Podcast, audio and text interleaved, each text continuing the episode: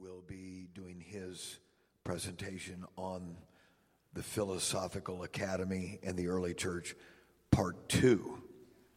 And I said this last night, if you were not here last year, I highly recommend that you, uh, we have all the materials out there in this the alcove um, in the gallery, syllabus, book, C Ds, thumb drive, we have it all out there.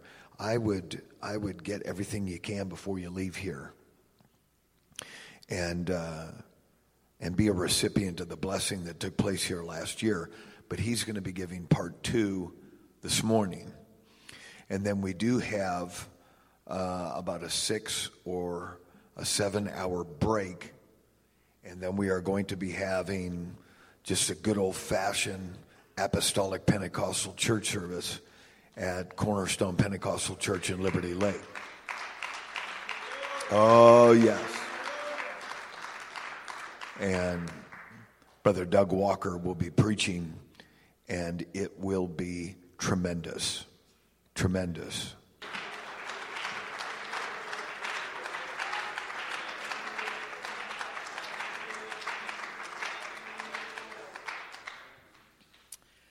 Our first presenter this morning will be Reverend Caleb Adams. Uh, Reverend Adams received his call into the ministry at the young age of fourteen. Currently, he serves as the pastor of Christian Life Tabernacle in Memphis, Tennessee. As a strong advocate of biblical preaching, personal evangelism, and revival, he has led Christian Life Tabernacle through steady growth since the year of two thousand five. Reverend Adams obtained a Master of Arts in Christian Ministry from Hope International University. In addition to his pastorate, Reverend Adams serves on the advisory boards of other churches and global missions works, and frequently speaks at national and international church conferences, camps, and rallies. Please welcome Reverend Caleb Adams this morning.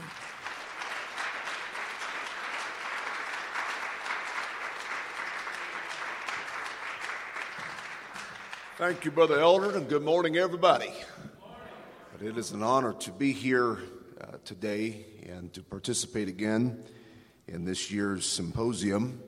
And I want to say a great big thank you to Pastor Mayo for his vision and burden for this uh, setting, and also to Cornerstone Church. My God, goodness, you guys have forevermore uh, went out of your way to show hospitality, and I know there's a tremendous amount of work and support staff that goes on making this venue possible, and I applaud your efforts.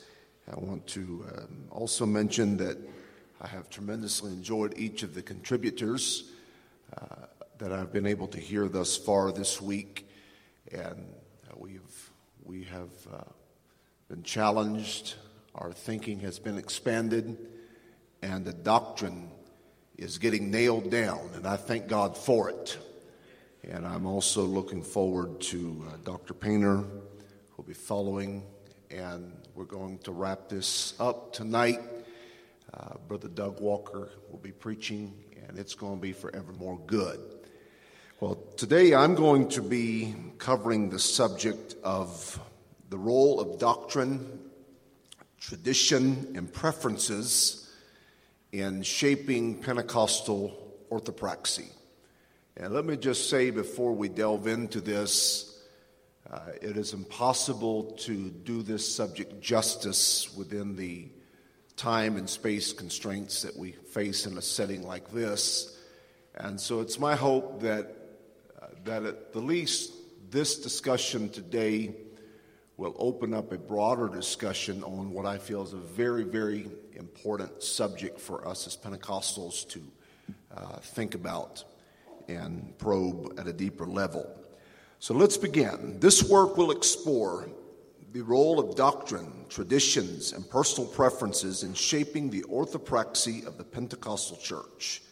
The power of theology to transform and guide one's life hinges on the ability and willingness to correctly apply scriptures to day-to-day living.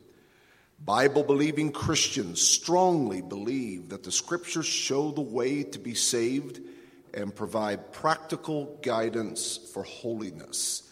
The Bible contains spiritual realities that bless those who embrace and act upon them. However, the theological truths of the scripture, powerful as they are, cannot impact a life until one brings them out of the abstract realm of the invisible and into proper practical application. The word must be manifested in the daily beliefs and action of the individual Christian. It is the premise of this work that the word shapes the believer's practice through doctrine, traditions, and personal preferences. The latter of these forces, tradition and personal preferences, spring from human behavior, and as such, they constantly attempt to usurp the primacy of doctrine. If traditions or preferences supersede doctrine to become the primary guide for individuals' beliefs and practices, division in the body of Christ and doctrinal error will eventually occur. But when doctrine stands paramount and provides the underlying principles behind church traditions and personal preferences, these traditions and preferences can be a source of blessing and unity. So let's talk about some of the determinative factors that shape our practices. The practices, customs, and culture of Oneness Pentecostals derived from an amalgamation of doctrines, traditions, and the preferences of local church leadership. Believers should uh, view all of these influences on a continuum, and I'd like them to put up slide number one at this point. And uh, what we see here on this continuum, on the left-hand side, uh, where it's the widest, and it's it's where the doctrinal base is. And as we move along this continuum, it becomes slender the further out we get from the doctrinal base and more flexible towards the right-hand side. So we have doctrine on the left that is uh, firm and inflexible. We have traditions that are in the middle, and we have uh, personal preferences on the far right. And I'm going to probe each one of these uh, at, at, in somewhat depth today. The essential doctrines, those beliefs and practices explicitly stated in Scripture to be embraced by all Pentecostals, regardless of cultural context, should be the primary guide of Pentecostal practice. Examples of essential doctrines include the oneness of God, repentance, Jesus' name water baptism, spirit baptism, speaking in tongues, the rapture of the church, and holiness. Traditions and practices shared by most Pentecostals fall in the middle of the continuum. Examples include shared standards of modesty, two services on Sunday, midweek Bible study, dressing up for church, the structure of the public worship service, and clean-shaven faces for men.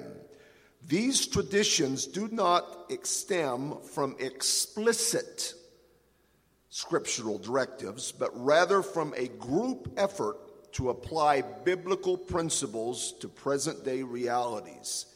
This makes the traditions somewhat more flexible than doctrine. Personal preferences of individual leaders also influence our Pentecostal practice. These highly localized practices often stem from a leader's effort to apply a broad scriptural principle to the local context in a very specific way. So let's talk about uh, each of these in a little more depth, starting with doctrine. Strong's Concordance defines doctrine as the teachings, instruction, and precepts. Used in a biblical context, doctrine covers the gamut of theology found in the Bible, which is the ultimate source of doctrine regarding God, salvation, the church, the individual, and Christian living. Many factors may influence one's belief system, our upbringing, our family system, the culture in which we live, education, religious background, biblical studies, et cetera. However, Scripture must hold primacy when it comes to doctrine. The Bible alone is the immutable, unerring, and final authority on all matters pertaining to theology. Since God and His Word are one, doctrine is the essence of God. When one receives doctrinal teaching from the Bible, he or she embraces God Himself. By living one's doctrine through daily practice, God is expressed to the world. Doctrine permanently fuses the church body with Christ the head. Humans can only achieve godliness and holiness to the extent that the invi- individual incorporates the doctrines of Scripture into belief and actions. Doctrine deserves primacy among the factors that shape the orthopraxy of the church because it is one with the Word, which is firmly fixed. Doctrine flows from scriptural realities that transcend time, cultures, and human contexts. Today's Pentecostals read the same verses that first century Christians read. The same doctrine applies from Hong Kong to Manhattan, from the Amazon to the Serengeti Plains. While apostolic preachers present doctrine in different contexts, the Word will lead all people and groups to the same basic beliefs regarding God, salvation, and godly living. Now, doctrinal positions ultimately express themselves through daily actions. What one believes determines what one does. Orthopraxy flows out of orthodoxy. Along with the belief in one God come heartfelt expressions of praise and a rejection of the countless little gods of the world. Belief in biblical sexuality causes us to limit sexual activity to the covenant of marriage between one man and one woman. Belief in the fruit of the Spirit filters both the words we speak and the tone with which we speak those words. Belief in the imminent return of Christ leads to circumspect behaviors. Many other illustrations show that every, and I want to underscore this, every doctrinal position we hold connects to a corresponding action or expression through our actions. What you believe affects the way that you live. This connection underscores the importance we must place on being doctrinal, doctrinally correct. Compromise, ignorance, and other forms of theological sloppiness will always produce a lifestyle far removed from biblical ideals, whereas pure doctrine will produce godliness. But doctrine in its raw form is abstract. It does not gain the power to impart life and shape our practices until we embrace it and apply it. Many apostolic churches share global consensus on core biblical doctrines. However, the application of those doctrines are not consistent. When doctrine steps from its theological cloud onto the dirt of human experience, its boots rarely find even ground. The practice of doctrine has been enculturated into the various eras and contexts, thus varying somewhat in application. Apostolics who believe and embrace the same doctrine often differ in the ways that they practice these doctrine. The application of a doctrine within a specific context or people group often standardizes itself into a religious tradition.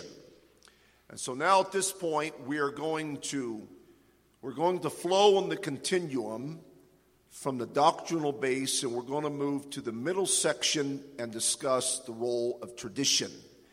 And as I will reiterate a couple of times in this presentation, it is not always easy to determine where the doctrine stops and tradition starts, because there is somewhat of an overlap uh, between the two.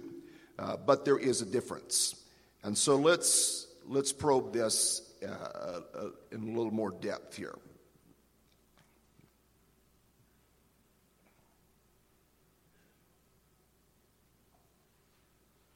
Traditions. How do believers live out doctrinal realities? Through religious traditions, practices, customs, and ceremonies. These traditions give meaning to real-life experiences by tethering them to invisible spiritual realities. Tradition is closely connected to doctrine, but with some notable differences.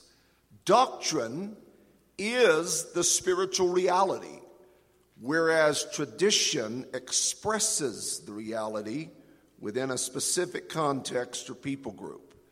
Bible doctrine does not change, whereas many traditions are fluid.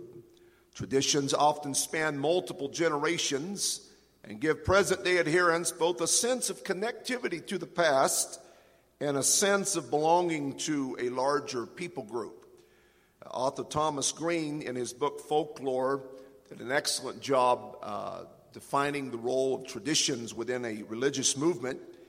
And he defines traditions this way.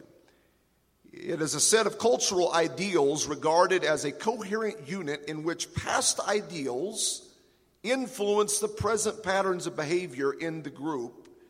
And it's a recognized set of practices with origins in the past, or a set of practices created in the past that are purposefully maintained by the group in the present.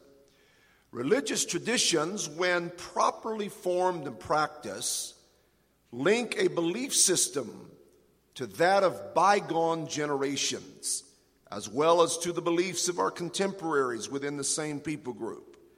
Traditions enculturate biblical ideals into real life and provide the structure to preserve these ideals and to transfer them to the next generation. Pentecostal people deeply appreciate and fervently embrace a wide array of traditions, ranging from worship styles to standards of holiness and conduct. These traditions link individual Pentecostals to the larger Pentecostal community and give them distinction in an era largely defined by religious pluralism. As such, traditions should be cherished and preserved by Pentecostals everywhere. And let me just interject at this point. It is my conviction that our default position regarding any of our Pentecostal traditions should be that of a preservationist, not of a reformer. Now, there are times when a tradition needs to be changed and things do need to be reformed, and we'll discuss that a little bit later. But the default position needs to be one to preserve traditions, not, not one to try to overthrow anything that we feel should be in the tradition column. Let's give a little discussion here on how a tradition originates. Pentecostal traditions frequently spring from the good faith effort of church leaders to apply biblical principles to present-day situations. When establishing a tradition, church leaders should ask themselves several questions. What does the Holy Ghost direct? What do other ministry leaders think? And can others be expected to follow these procedures? The First Jerusalem Council considered each of these factors in the book of Acts. We read about it in chapter fifteen of Acts. When deciding to what extent Gentile converts were obligated to keep the law of Moses, the apostles came to this conclusion: "For it has seemed good to the Holy Spirit and to us to lay on you no greater burden than these requirements, that you abstain from what has been sacrificed to idols, and from blood, and from what has been strangled, and from sexual immorality." Their prayerful collaboration enabled them to establish a common tradition that all of the churches in their day would practice. Now, while today's Pentecostals are very far removed from the Jew-Gentile debates that plagued the first century church, we do face more than our fair share of debates about how the church should apply biblical principles today. Many disputes between individual church leaders, organizations, and fellowships, and so on, many of these disputes could be resolved if we could work together to hammer out some traditions that are based on some common ideals and practices. Traditions often originate when church leaders give specific definition to a scriptural concept. For example, Paul admonished that women should wear modest clothing. However, he did not offer details on exactly what modesty looks like in real life. Left to individual interpretation, different definitions of modesty have arisen. A lady from one church may feel modest wearing a skirt falling just below the knee, whereas someone from a different setting may insist that only a floor-length skirt would satisfy the scriptural directive regarding modesty.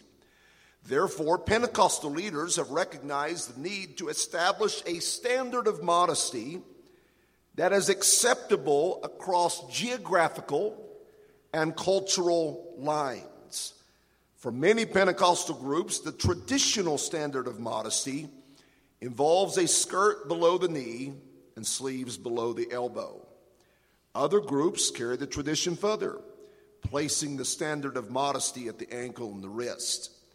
In this case, modesty is the doctrine, but tradition defines the actual standard. The doctrine of modesty is non-negotiable, whereas the traditional practice of modesty varies somewhat from group to group.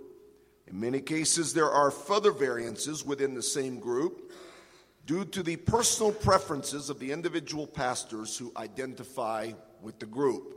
So let's take a moment and give some discussion to the role of, of the preference of church leadership in determining our practices. Personal preferences are highly localized practices initiated by individual leaders' efforts to apply biblical concepts to the operation and flow of the local church. These preferences may range from proper attire to wear on the platform during service, like some people have a white shirt policy on the platform. Uh, others uh, ask the ladies to wear hose, uh, or, or in the case of our church back home, we ask the men to wear a suit jacket uh, when they're participating on the platform. Uh, other examples of preferences would be music styles. Uh, some churches uh, lean towards black gospel. Others are highly contemporary in the music, while still others uh, prefer to the southern gospel style. Other preferences may involve the pastor's judgments in matters of present distress.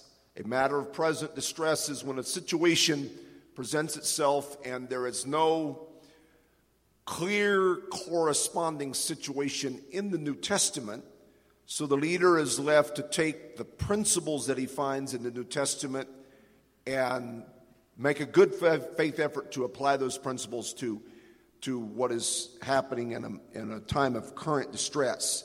Uh, Paul dealt with this in uh, First Corinthians. First Corinthians chapter seven.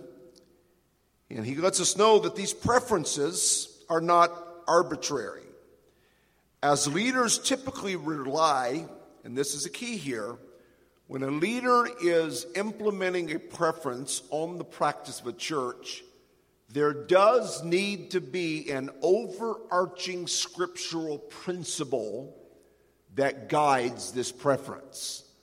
A pastor is not given the liberty to hole up in his office and simply invent at random a bunch of arbitrary ideals, practices, and guidelines that aren't in some way connected to an overarching scriptural principle. Preferences that adhere close to a key biblical principle carry more weight. However, preferences that are connected to an important principle only distantly or tangentially become more flexible. Uh, for example, I'll give a personal illustration here. At our church at home, we collect our tithe and offering on Sunday morning. Uh, this does fall close to a Bible example because Paul told the Corinthian church to bring their uh, offerings on the Lord's Day. But there's not any scriptural directive that says which service or which day of the week the tithes and offerings need to be collected, other than that one mention of how they did it at Corinth. And so uh, our practice is to do it there. That's not a doctrine. Uh, it may not even be a tradition that all the churches share, but that's when we do it at our church. Uh, but we do have some scriptural precedent that that the offerings were collected on Sunday morning. Another preference that I have requested of our church is that nobody chew gum during church. In my personal opinion, chewing gum during church is uh, very casual, and it's an expression of irreverence to the moment. However, my preference or the no chewing gum policy during church is not a matter of doctrine. And I don't teach it as such. This is my preference, and and and when I present it to our church, I do that as simply a preference. The Apostle Paul illustrated the exercise of personal preference when he set guidelines for the Corinthians to curb what was an epidemic of fornication within the church. Paul, in chapter seven of Corinthians, addressed conjugal rights within marriage, marriages of believers to non-believers, and his wish for unmarried people to remain single. Two statements deserve particular attention in this passage. Paul wrote, first of all, "I speak this by permission and not of commandment." And the other statement that is noteworthy, he said, "To the rest, speak I and not the Lord." These statements tell us a couple things regarding pastoral preferences. First, Paul is operating within his scope of authority to set policy and procedure regarding matters that directly impact the local church. Sometimes pastors must make judgment calls on matters that are not specifically addressed by a biblical directive. And when he does so, the local church must honor policies and procedures derived from these judgment calls. In First Corinthians eleven one, Paul said to follow me as I follow Christ. And in Hebrews thirteen, he reiterated that we are to obey them that have the rule over you. And so, as members of a local church, we should never view the preferences of the pastor as something that's just optional or something that we at whim, a will or whim, can just brush to aside. We need to follow those preferences and we need to respect them. But at the same time, we need to appreciate the fact that there is a difference between a preference and a doctrine. The second observation regarding Paul's statement is this. Paul's statement reveals that leadership should inform the local assembly that some practices are matters of personal preferences rather than doctrine or even widely accepted tradition. Policies and procedures derived from the personal preferences of the pastor are important to the order and daily flow of the assembly. The schedule of services, administration of funds, and determination of proper decorum, all of these are essential matters, and they all flow from the pastor's personal preference. If a pastor is forbidden to exert any form of personal preference on the order and operations of the church, chaos will ensue, and the congregation will lose momentum. However, it must be reiterated that preferences not tied to a specific biblical principle should be more flexible. Individual leaders should have enough humility to say along with Paul, "So speak I and not the Lord," when expressing some of their own preferences. And ministry peers should allow each other tolerance and flexibility when dealing with matters of personal preferences. At this time, I'd like him to put up slide number two on the screen. And I've taken uh, just from my own thoughts and opinions to try to categorize some of our beliefs and practices on this continuum. We have three columns here on the chart, one for doctrine, one for tradition, and the other for personal preference. As I've already mentioned, the doctrine is absolute. There is no tolerance. Uh, there is no variance to doctrine, uh, whereas personal preferences are somewhat more flexible and traditions in the middle. So in the doctrine column, we would have teachings like oneness, the new birth, atonement, rapture of the church, holiness, speaking in tongues as the initial evidence of receiving the baptism of the Holy Ghost. And for these ideals and these beliefs, there is no wiggle room whatsoever. They simply are what they are. But in the tradition column, and by putting these things in these columns, in no way am I denigrating them. In no way am I cheapening or minimizing their value and importance, but I think it's proper to categorize them here. Would be having two services on Sunday. Some groups feel very strongly about the Sunday night church service, whereas, uh, and that's usually just an American thing. Uh, around the world, Sunday morning only is a pretty common custom and tradition. Uh, it is our custom as Western and Western civilization to dress up when we go to church. That's not an explicit doctrine, it's a tradition. The format of our services and clean-shaven faces on men are a tradition that is widely embraced by apostolic people, and specific modesty guidelines.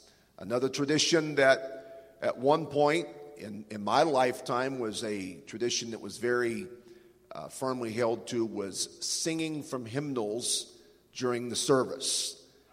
Can you guys remember that? When I was growing up, uh, they always gave opportunity to request two songs.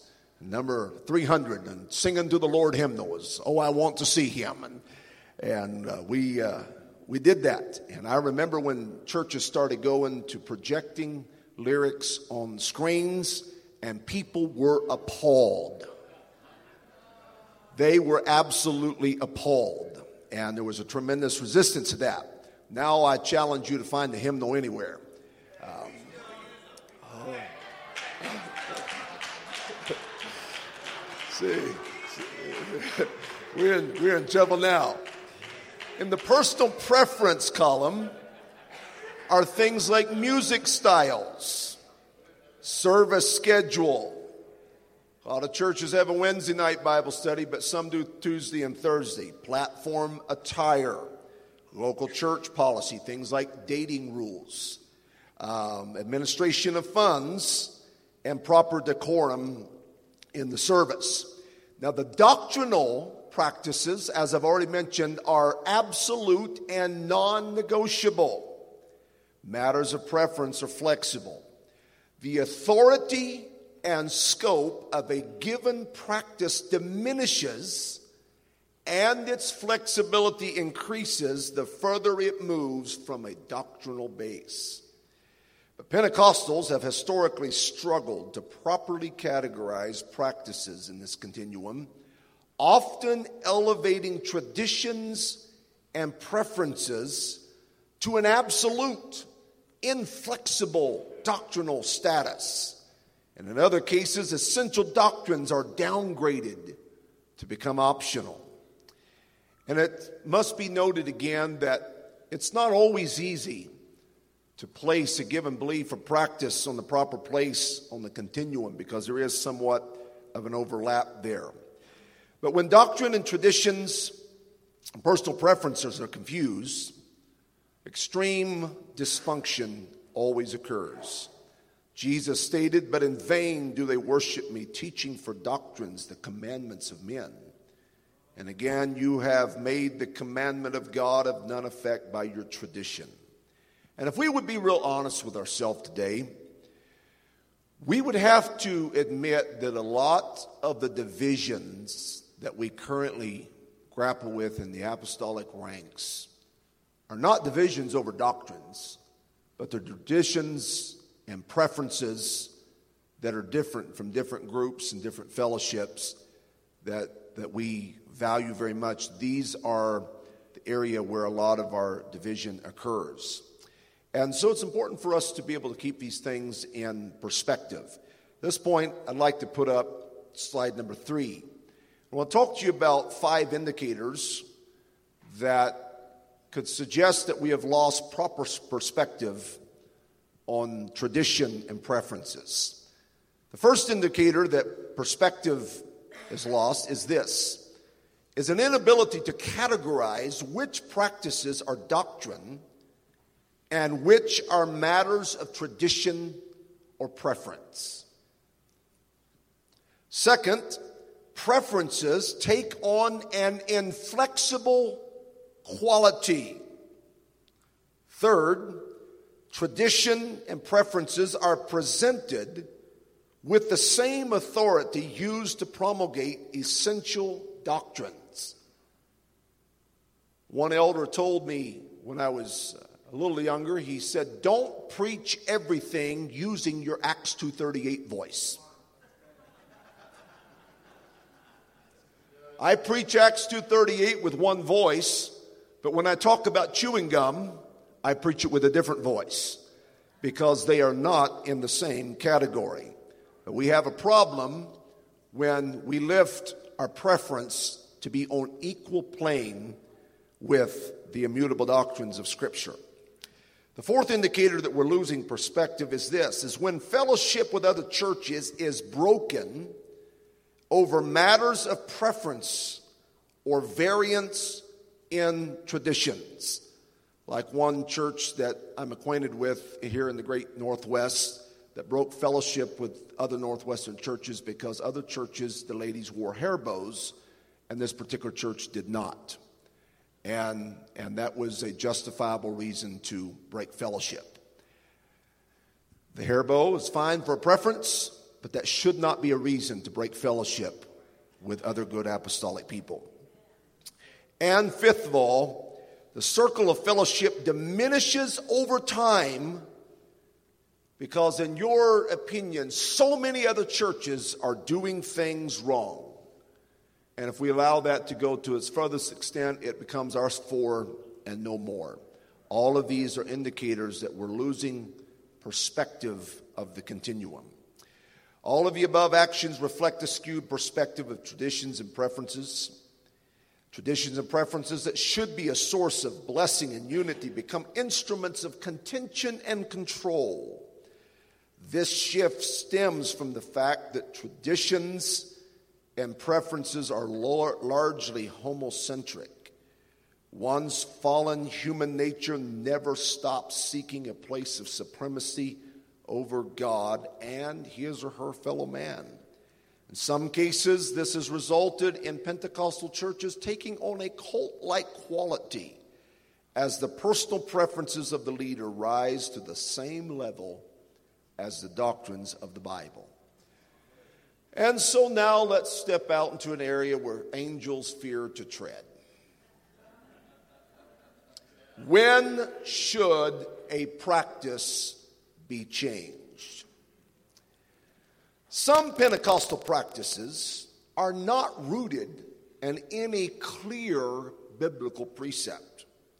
At best, these extra-biblical practices become untenable in modern times.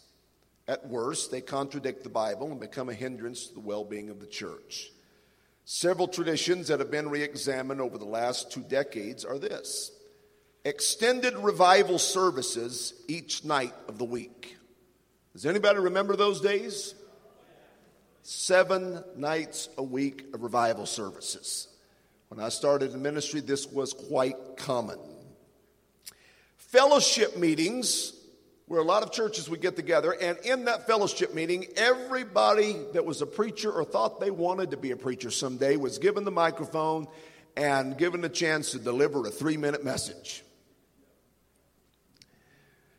If you've not had to endure one of those, God bless you. Segregated men's and women's altar areas, particularly Uh, common in southern churches, the men and women on one side, and that, in some circles, that, that's a hard and fast uh, tradition. The prohibition of all forms of video technology and use of the internet. When I started the ministry, video was such a hot button issue. If if people recorded moving pictures for personal use of any sort whatsoever, that was justifiable grounds for disfellowshipping in a lot of circles. Steve Jobs and the iPhone changed all that. And that tradition, for the most part, has fallen by the wayside. Singing from hymnals. Brother Bo's church still does it. Um, and just sometimes. But once again, that has become a dying tradition. These are just a few examples of practices gradually abandoned as the times continue to change.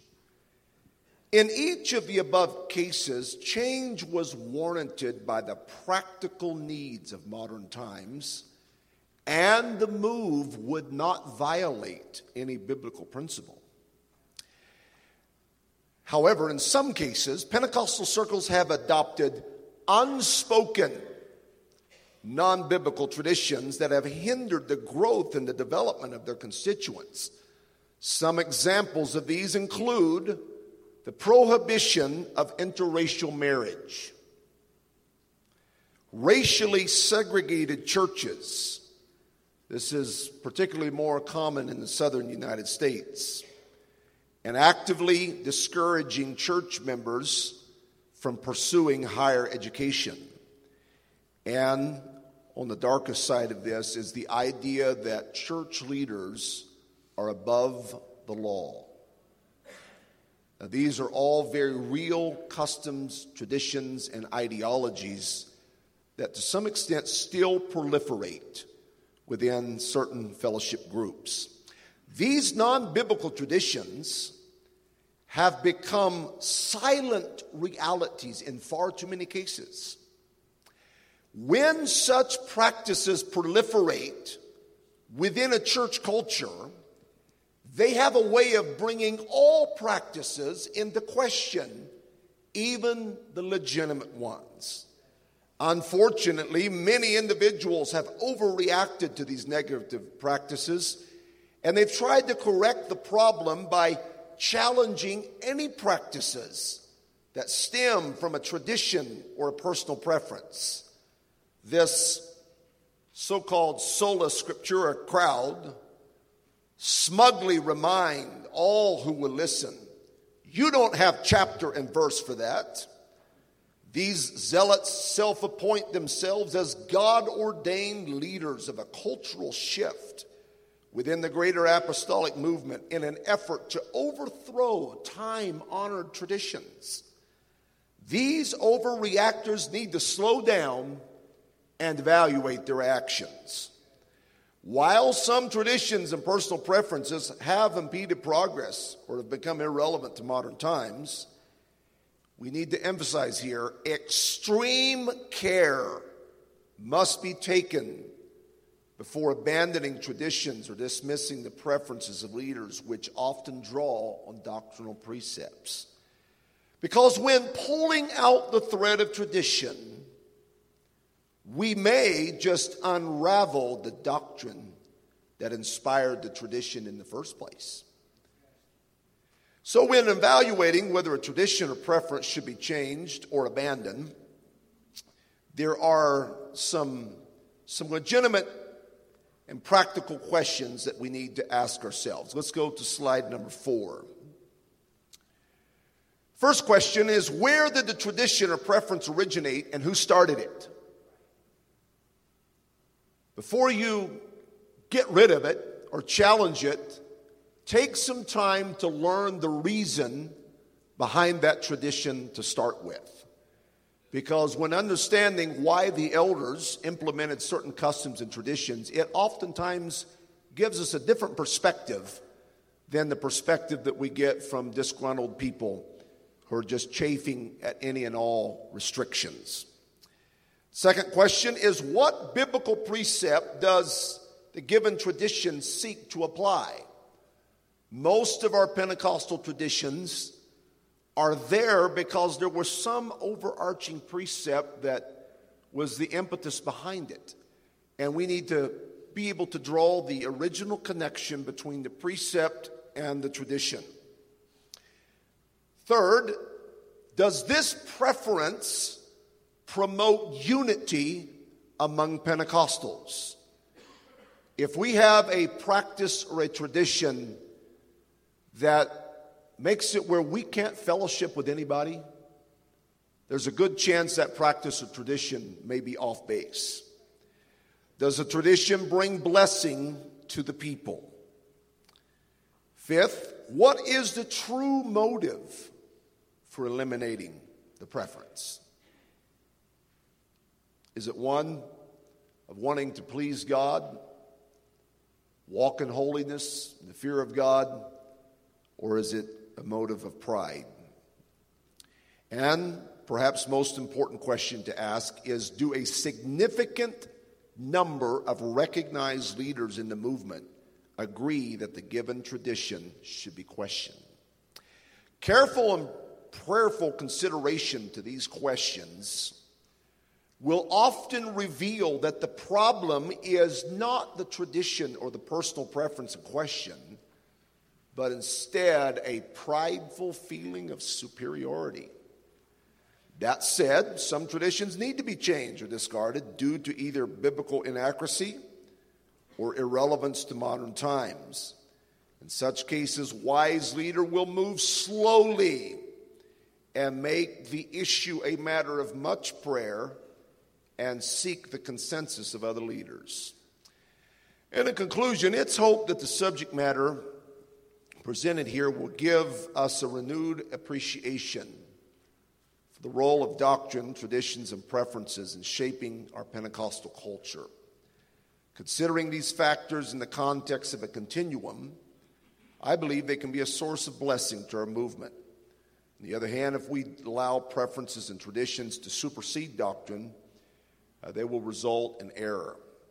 When leaders hold the doctrine, traditions, and personal preferences in a continuum, it'll guide our practices in a way that pleases the Lord and exercises charity towards those who differ in non-essentials.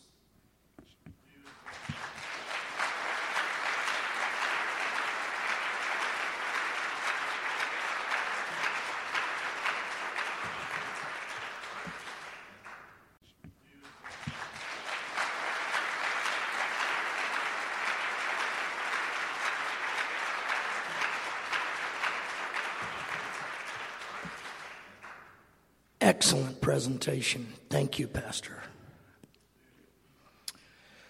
Well, this is going to be a free-for-all, I can tell already. Maybe we better pray about this.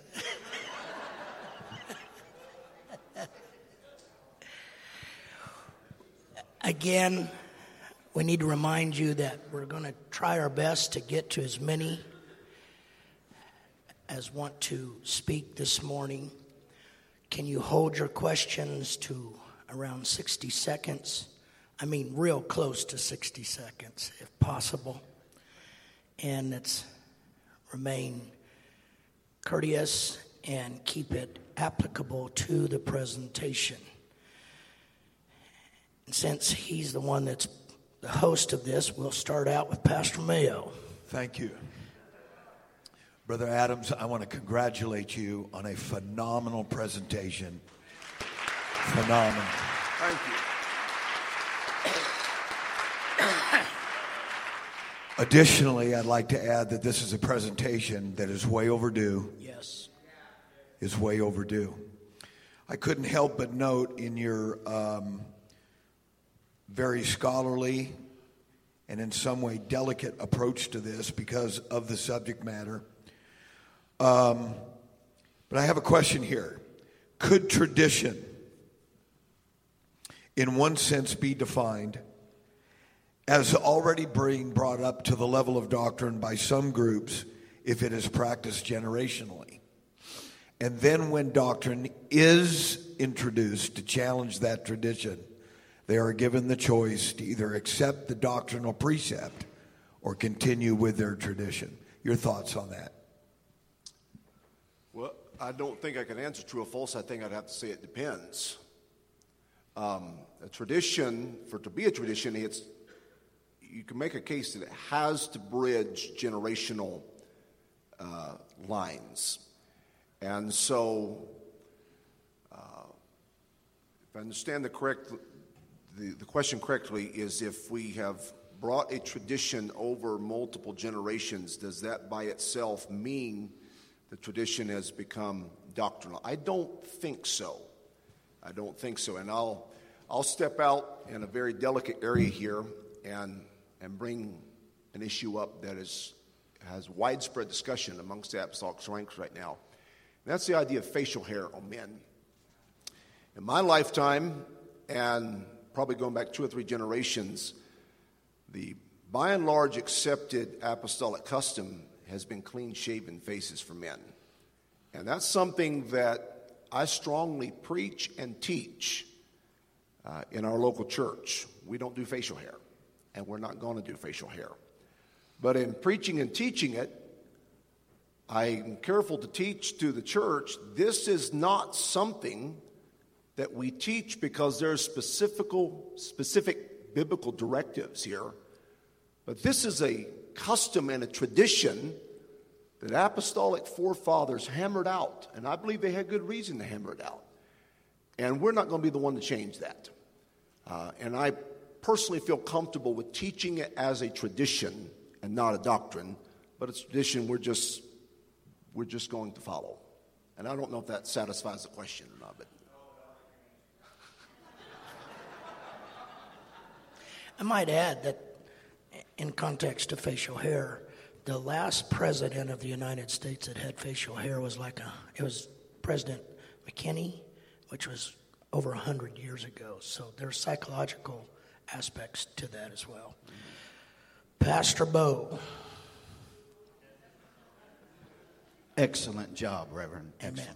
And I will say publicly what I've said to you in private. Caleb Adams is one of my favorite people to listen to, and his writing is some of my favorite writings, and I want him to publish more of what he writes, and I, he knows that I've told him that. I have a comment and a question. My comment is concerning the tradition versus uh, church authority, and it's just a recommendation. Uh, there's an eleven-volume set called The Story of Civilization by Will Durant. And uh, Will Durant was a very unknown writer, and Simon and Schuster published his works. He determined he would do one volume every five years, and he did for the next fifty-five years. Uh, about volume three or four, somewhere in there, I'm not sure, his wife Ariel began to help him. So one of these volumes is a volume on Voltaire and the incredible time period that Voltaire represented, the fall of France, all of that. Um, so in the envoy of that book, there is this created discussion between Pope Benedict and Voltaire. And I would just highly recommend anyone reading it, even though it's not doctrinal, it shows the value of what tradition does and upholds a society. And in the conclusion of it, Pope Benedict reminds Voltaire, you better be careful what brick you remove, lest the wall come tumbling down. And he uses the French Revolution as an example. So just to support the evidence of the importance of tradition. Very good reading. Uh, my question is, We find in the Bible verses that have secondary and tertiary meanings at times. And I'm going to give you one example, and then this is what I'd like to ask you.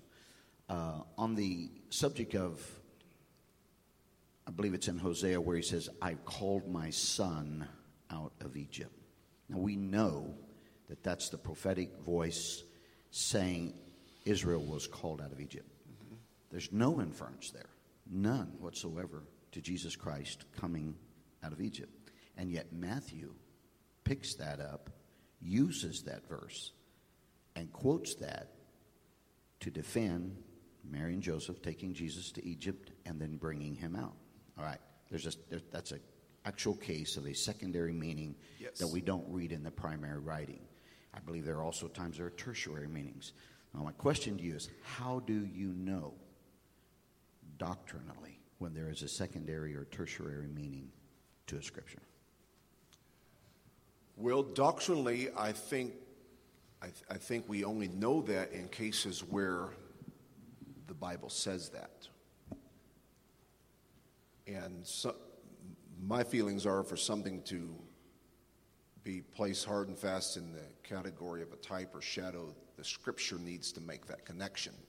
Now, there are probably types and shadows that are art of that, but if the Bible doesn't explicitly state and tell us that it is, I don't know that we need to make a hard and fast position that it is. We can probably, um, we can probably take most of the New Testament scriptures and from these scriptures derive principles uh, that we would we would find the secondary application uh, to the principle, but I don't know that we need to do that at a doctrinal level when when the Bible doesn't do it. Does that does that make sense? And so, in the case of uh, Jesus as the Son of God, retracing the footsteps of Israel, the corporate Son of God, the Bible makes that connection, and so we can we can easily say that uh, where the f- corporate Son failed, Jesus, the begotten Son, completely succeeded. Uh, they went to the wilderness. He went to the wilderness. They were tempted in the wilderness, three major temptations, and he had three major temptations to overcome, and so on. Um, so that's a good question. Doctor Blash.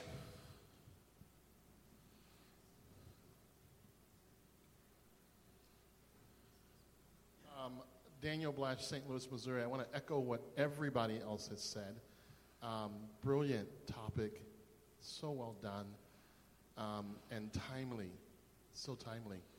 I want to look at your topic through the lens of multi- multiculturalism mm-hmm. or um, ethnic racial diversity. Um, and I want to go back to facial hair, only because it's being recorded. I'll qualify, well, clearly, I'm clean-shaven, and it's also the preference in our church, and I also teach it the way you described it, um, so that was excellent validation. Um, however, um, I teach it as a tradition. The, I guess the question, or maybe the, the comment, is in your writing, Um, you talked about those traditions being formed through culture and what's happening in the time, so historically, et cetera. Mm-hmm.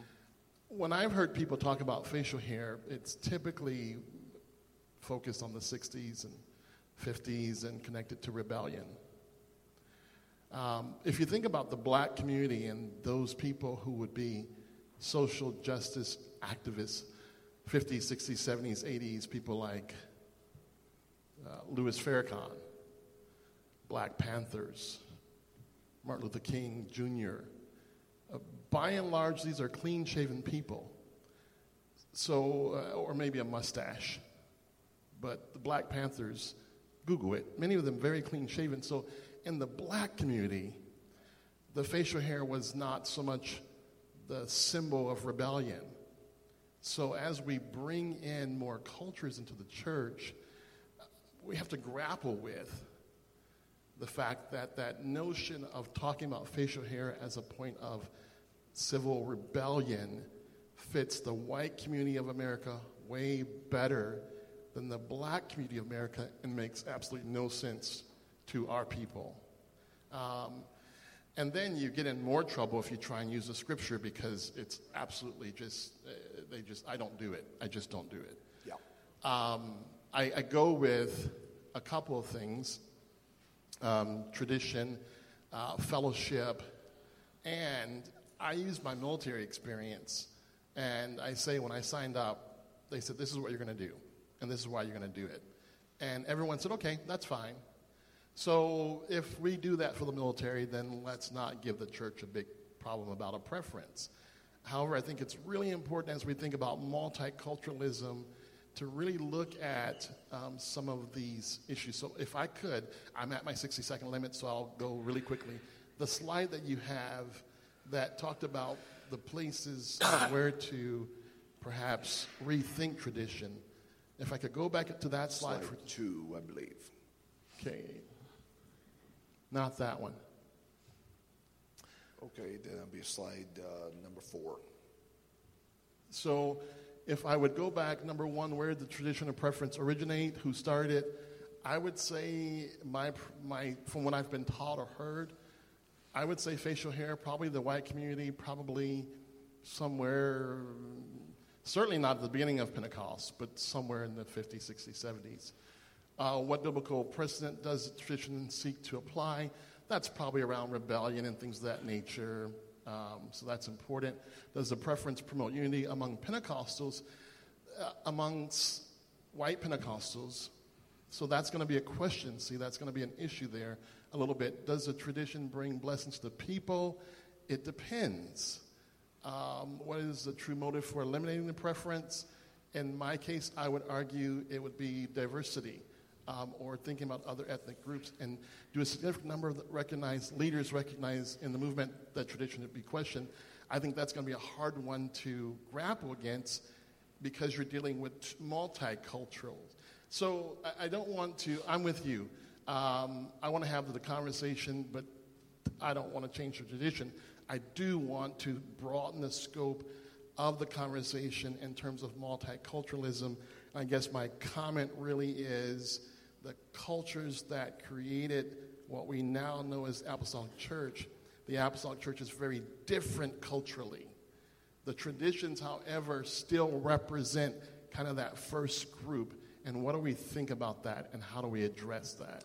Yeah, that's a great question. It's one that I have, uh, I have mulled this particular question probably two thousand times, and spent many, many hours. And ultimately, members of different fellowship groups would answer all those questions a little bit differently. And I can't answer it based on other groups because I'm not part of that group. My my world is is, I don't like to think of it as a white world. I like to think of it more on the standpoint of a more of a conservative, holiness-minded group. And I know that some ethnic groups, I won't call any names, but uh, many of them are known for their uh, extreme worldliness, doctrinal drift, uh, Pentecostal assemblies of the world, to name one, uh, have started uh, associating with Trinitarians. And that that's not the group I'm a part of.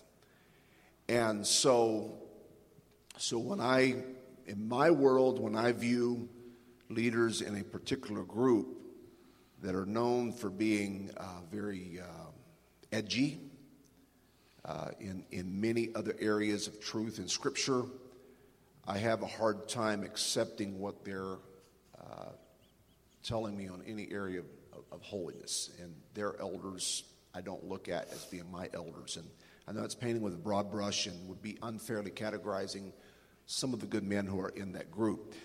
So um, uh,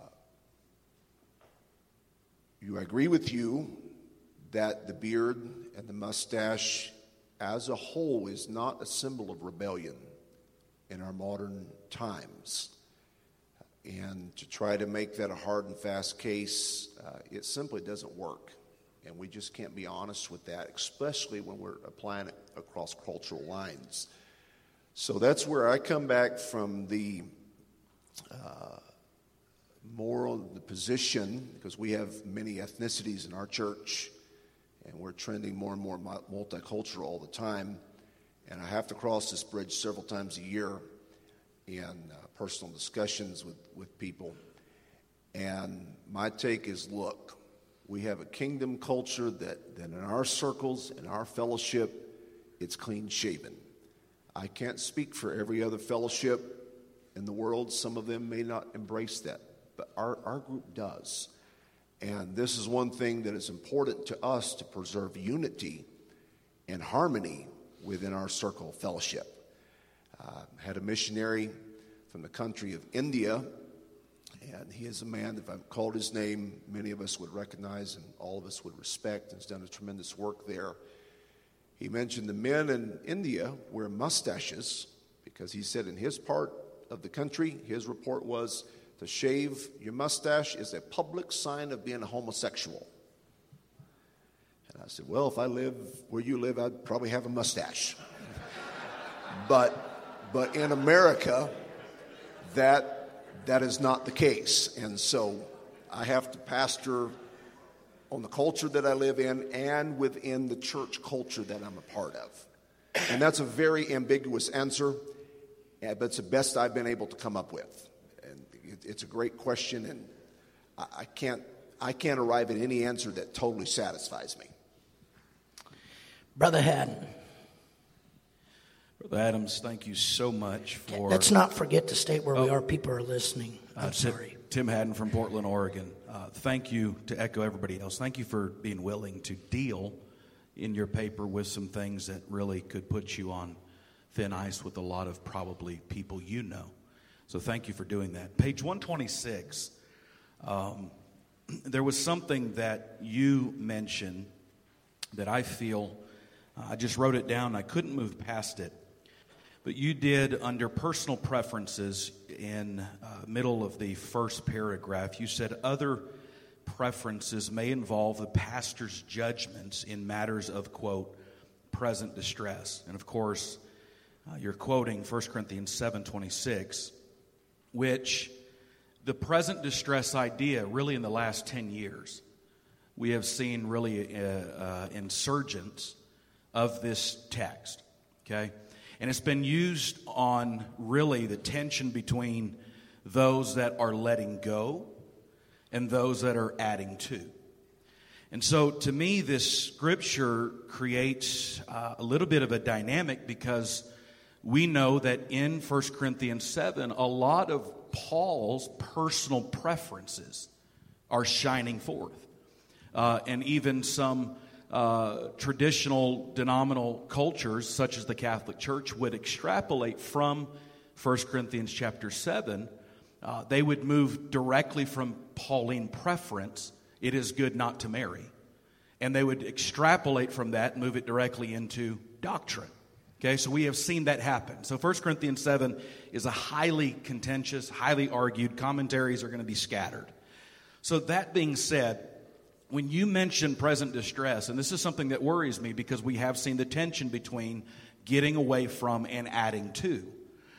I see, when I read that, Paul, when he makes it state that the Lord has never given me such commandment, and then he begins to move into it's better not to marry, virgins stay virgins, because of, and the surrounding context of marriage.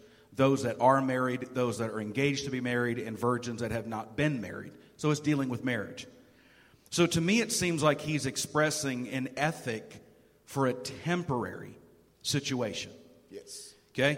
And so if you look at this, and I'm rushing through this, I'm, I'm borrowing off of Brother Blash's sixty seconds here. Um, persecution has begun. We know that probably when this was written, around fifty-four, we know that within ten years, we're moving into some serious persecution. So persecution's begun. And so to me, there's this eschatological urgency, or, or this urgency of a present distress. And in, in one case, in light of the current troubles, I would say that maybe what he's saying there is in light of the current troubles we are currently experiencing, what who needs the additional burden of marriage? Who, based on the things we're struggling with, who needs the additional burden of making changes? Now, if you're already married, stay married. If, you, if your wife's died, don't remarry. Okay, and so we get a lot of preferences coming through here. Here's my concern. While we can use this present distress as a means to remove traditions, okay, we also, I've watched us use this very thing to do what we condemn the other side of doing, which is getting rid of what we call safe traditions, which has led to serious decline. But I'm also seeing to where we're not looking at this as an as an ethic for temporary situations. At what point do we stop, I guess, pushing the tension so far with this scripture to where we're not putting ethics in that are temporary? But as we currently live, there were things, as Doctor Blash talked about, the beard dynamic. And again, you have to qualify here. I teach in my church and always will. I'm not. I'm going to be clean shaven. But at what point do we stop, I guess, resting from Scripture ideas to where temporary becomes permanent? Because if, if we would have taken context here, nobody's getting married. Yeah. Nobody. So I, I appreciate that we use this, but it makes me nervous. And, and, and again, I know where you stand. But using this scripture in this context makes me nervous because on both sides we're using it. Some are using it to get rid of and others are using it to establish permanency. And things are becoming traditions which, I'm sorry, become doctrinal. I'm sorry, Brother Elder, I'm going too long. That's my question. Please address that. And you, you raise you raise some very good points there. Um, I think the only way that we can mitigate the present distress uh, principle is we need to be in lockstep with a lot of God-fearing elders. Uh, my personal deal is I'm looking at what old men believe and do. I'm not looking at the mavericks and the self-appointed reformers of the apostolic faith. Yeah. I don't want to follow them. I feel safe having a pastor and elders Uh, in my life, and, and men that I know are not afraid to make a change when a change is called for. And so I think we got to be careful in uh, uh, solidifying what was a present distress and making it a permanent thing. Obviously that that that that's not a good thing. And it's also uh, important that we're not careful to uh, to try to lump a lot of stuff that we don't like under the present distress umbrella and try to move it out of the way. And, and I know a number of cases uh, in my peer group where that has happened, and it's been detrimental. Because once again, a lot of our traditions are connected by a thread to a doctrine, and you pull that thread hard enough, the doctrine unravels with the tradition. So we got to be careful. And so the only way we balance that out is we've got to have a good network and have some accountability with other strong, godly, God-fearing leaders. We're we're going to stop here at about twenty after, so we're going to hold our questions down. I believe Pastor uh, Walker. You're next. Um, unbelievable. Presentation. It was awesome. I have a quick question for you. When you were answering um, Brother Blash's question and comments based on the multicultural and the traditions of the the elders or the leaders as it was written, there really is, there's no way I can be honest with myself and say that's a different culture. And so I'm going to base it, it, it's between white or black and the facial hair in that realm, because all of us could trace our doctrinal roots through, whether it's through Lawson, all, but it's all going back to G T Haywood, Tobin, those men out of Indianapolis, mm-hmm. who all of them uh, had that facial hair. And so my my question here is, you you said that your personal opinion or conviction is that we must guard the traditions. And and let me get off the the more, you know, controversial issues. Let's back up to, it seems to me that we're guarding it when it comes to taking away. But how do I be an honest man searching biblical honesty and be willing to address these things about traditions that possibly, like, for instance, we may take that we have added a second service, and we have a second service on Sunday. But there's other subtractions that we've made. Most all biblical scholarship agrees that communion would have been something that would have been happening nearly every week. It, you know, yes, it could be. So how how do I do that and still be a preservationist when I have to be traditionally honest and biblically honest at the same time? Well, the, the Bible's the Bible takes precedent, obviously, over tradition, as I've I've stated time and again. But once again, I've got to go back that for tradition to change, it's got to be beyond just the local church, and it's got to be widespread. And so this is where I think uh, Solomon's injunction that there's safety in a multitude of counselors Uh, comes into play. And if I'm feeling something needs to be implemented as a tradition, or if I feel that something needs to be changed, I don't need to do just what I think I need to do. I think I need to get a consensus from you and from other godly men and leaders, and we present the issue at hand and have some discussion. And while I know that there's not technically another Jerusalem Council on the level of Acts chapter fifteen, I do believe the Jerusalem Council principle uh, applies, and there's times when we get together as leaders and say, okay, we have an issue here. What do we need to do about this issue? But then that raises the question that I can't answer, is who gets to sit on the council? And uh, that's the million dollar question. Pastor Allard. Steve Allard, Modesto, California. Uh, thank you, Brother Walker, for bringing up an excellent question when it comes to uh, the keeping of communion, especially as a tradition of the church, or especially the early church. And without really going into that, how did we get away from something that actually was a tradition, and it was a, a, admonished by our Lord? And so we can take and we can add additional traditions that have absolutely very little except cultural push coming from them, but we can ignore what is actually in Scripture. That's one thing. However, what I'd like to just quickly make mention of is something that Brother Blash made mention of, and I see pretty well everything through the lens of missiology and intercultural studies because it has import for the world, not just from our Western standpoint. However, that's the lens we see everything through, is, you know, the theology of the Western church.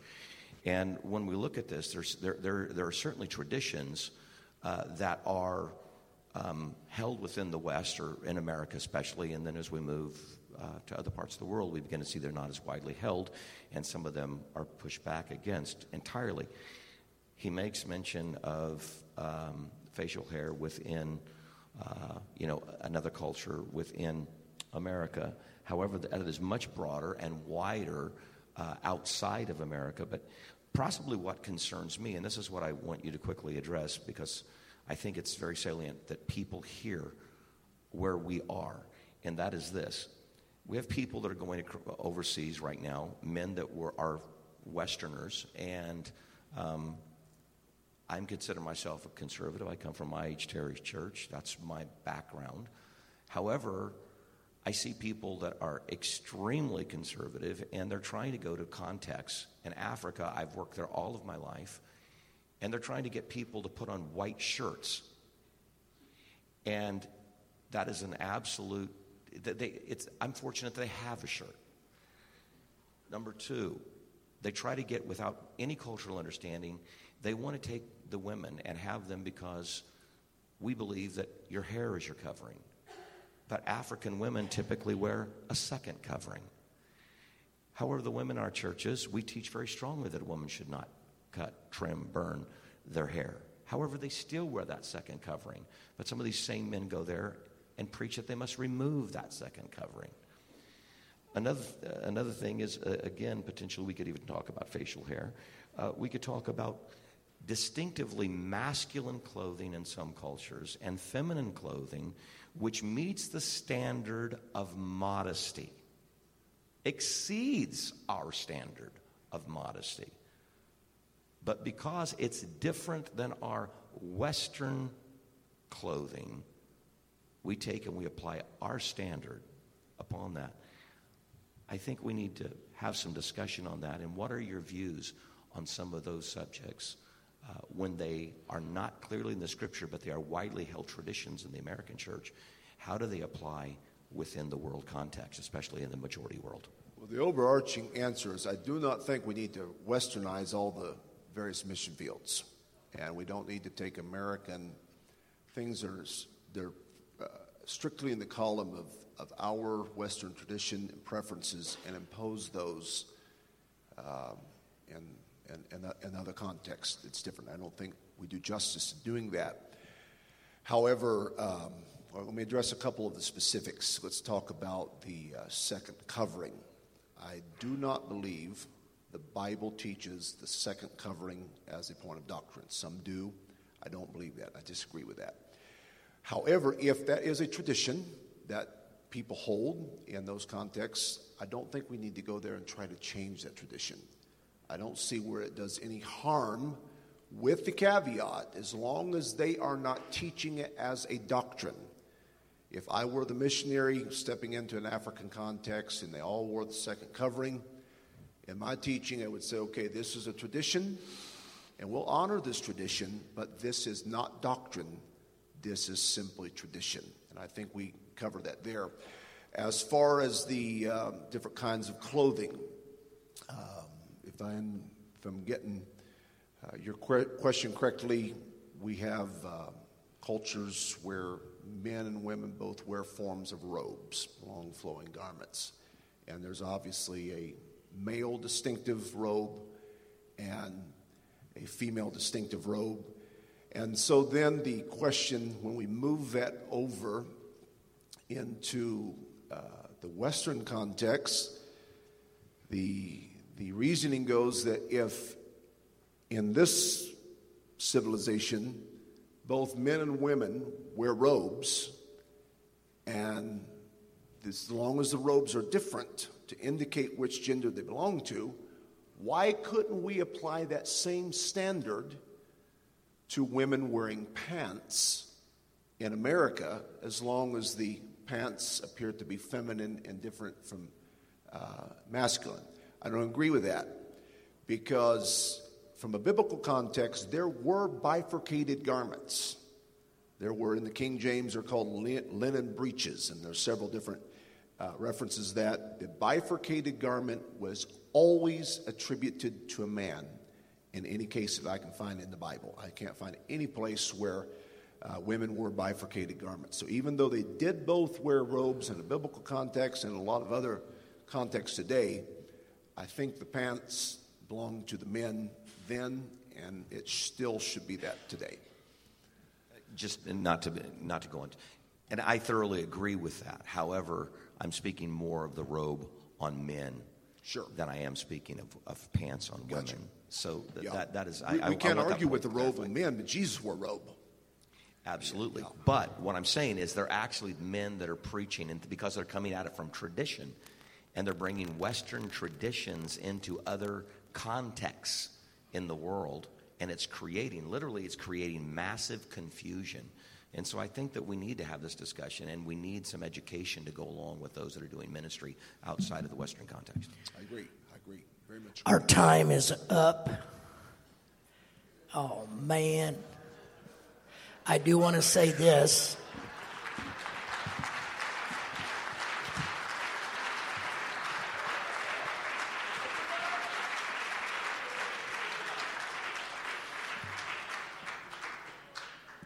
Pastor Adams, I never saw anywhere in the scripture where God told a woman to gird up her loins like a man. What an excellent, excellent presentation. Let's all stand. God. Now listen carefully. Listen carefully. We're going to give you ten minutes, but please be back because we want to give Brother Painter all the time that he needs, and we have to be out of here at noon.